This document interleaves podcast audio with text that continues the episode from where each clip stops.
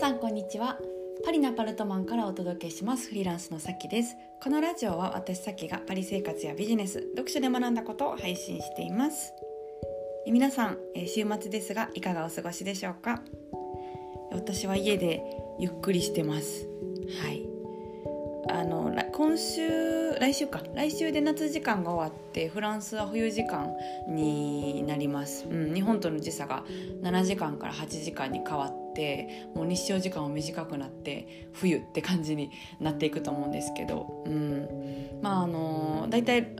ごかげつとかろっかげつぐらい冬なんですよね、えー、フランスって、うん、で結構ずっと曇りとかそういう感じになっていくんですけど、うん、まあ家でゆっくりするのもえー、外で遊んだりするのも結構どっちも好きなんで、うんまあ、こういう冬の時期が来たら家でいろいろなんでしょうね、まあ、考え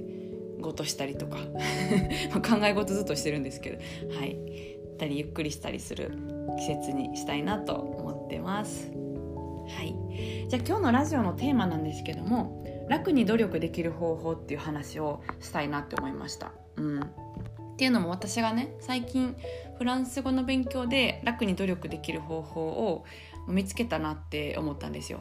でそれは前もこのポッドキャストで話したんですけど、あのネットフリックスのエミリー・パリ、パリスかなっていう、えー、ドラマに結構ハマってまして、うん、今にしゅうめなんですけどはい。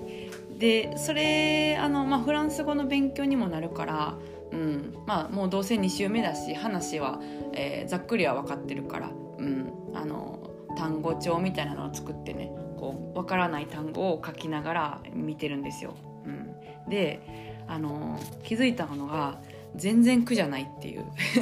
はい、全然苦じゃなくて話があのもっと分かるからそう知りたいんですよね。で単語をこう書き出して調べてあこういう意味で使ってたんかとか、うんえー、っていうのが分かるから楽しいんですよ。で、まあ、外国語って ひゃくパーセント 分からなくてもいいじゃないですか。その、えーと、今までの会話の経験値とか、うん、あと推測とか、えー、あと映像での、あの動きとかで想像できるから、まあ、全部分からなくてもいいんですよね、あの外国語って。でもやっぱりこう詳しく細かく分かれば分かるほどどうやなんでこれを今使ったのかこの言葉をとかが分かるからもっとドラマが楽しくなるんですよね。そうだから、えー、知りたいっていう気持ちなんですよ。知らなければならないっていうよりもだからすごい楽しくてこれ結構勉強になるなって今思ってます。うんであのまあ、他にねこう勉強 し, しなければと思って結構こう、まあ、ルモンドとかフィガロとかフランスの、えー、ジャーナルを見てるんですけどあの結構ね苦なんですよまあ政治のニュースとか多いんですけどそもそもあの日本語でも政治のニュースそんな熱心に、えー、とめちゃくちゃ熱心には見ないし、うん、そんな中でプラス難易度が上がる外国語で政治の そ, そこまで、うん、あのパッションがめちゃくちゃないものを見るっていうのは見てこう単語とか調べるっていうのは結構 苦, 苦の割合が多いなって思ってあんまり進まないんですよね。そうだからやっぱりこんな感じで楽に努力できる方法を見つけるのってすごい大事だなって思いました、うん、やっぱこうその例えば前日に調べた単語が次の日忘れてないかとかも見るようになりますしでその単語帳とかを結構お気に入りのノートとか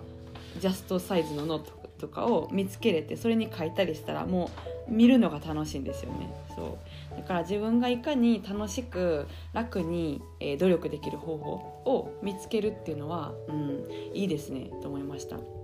そうそうそうこれなんか楽にっていう意味ってね手抜きとかなんかあんまりやらないっていう意味じゃなくて、うん、あのしんどい思いをそこまでせずに情熱があったら結構勝手に進むっていうような意味合いですね、うん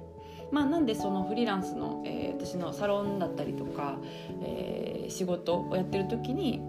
うんまあ、その自分のなんか得意なものとか好きなこととかっていうのを見つけてそれを掘る方が、えー、いいっていう、うんの話をしてるんですけども、うん、それとつながるものがありますね。はい、はい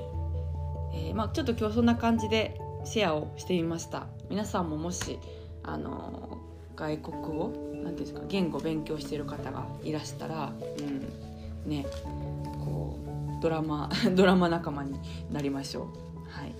英語とかの勉強でも使えると思います。うん、はい。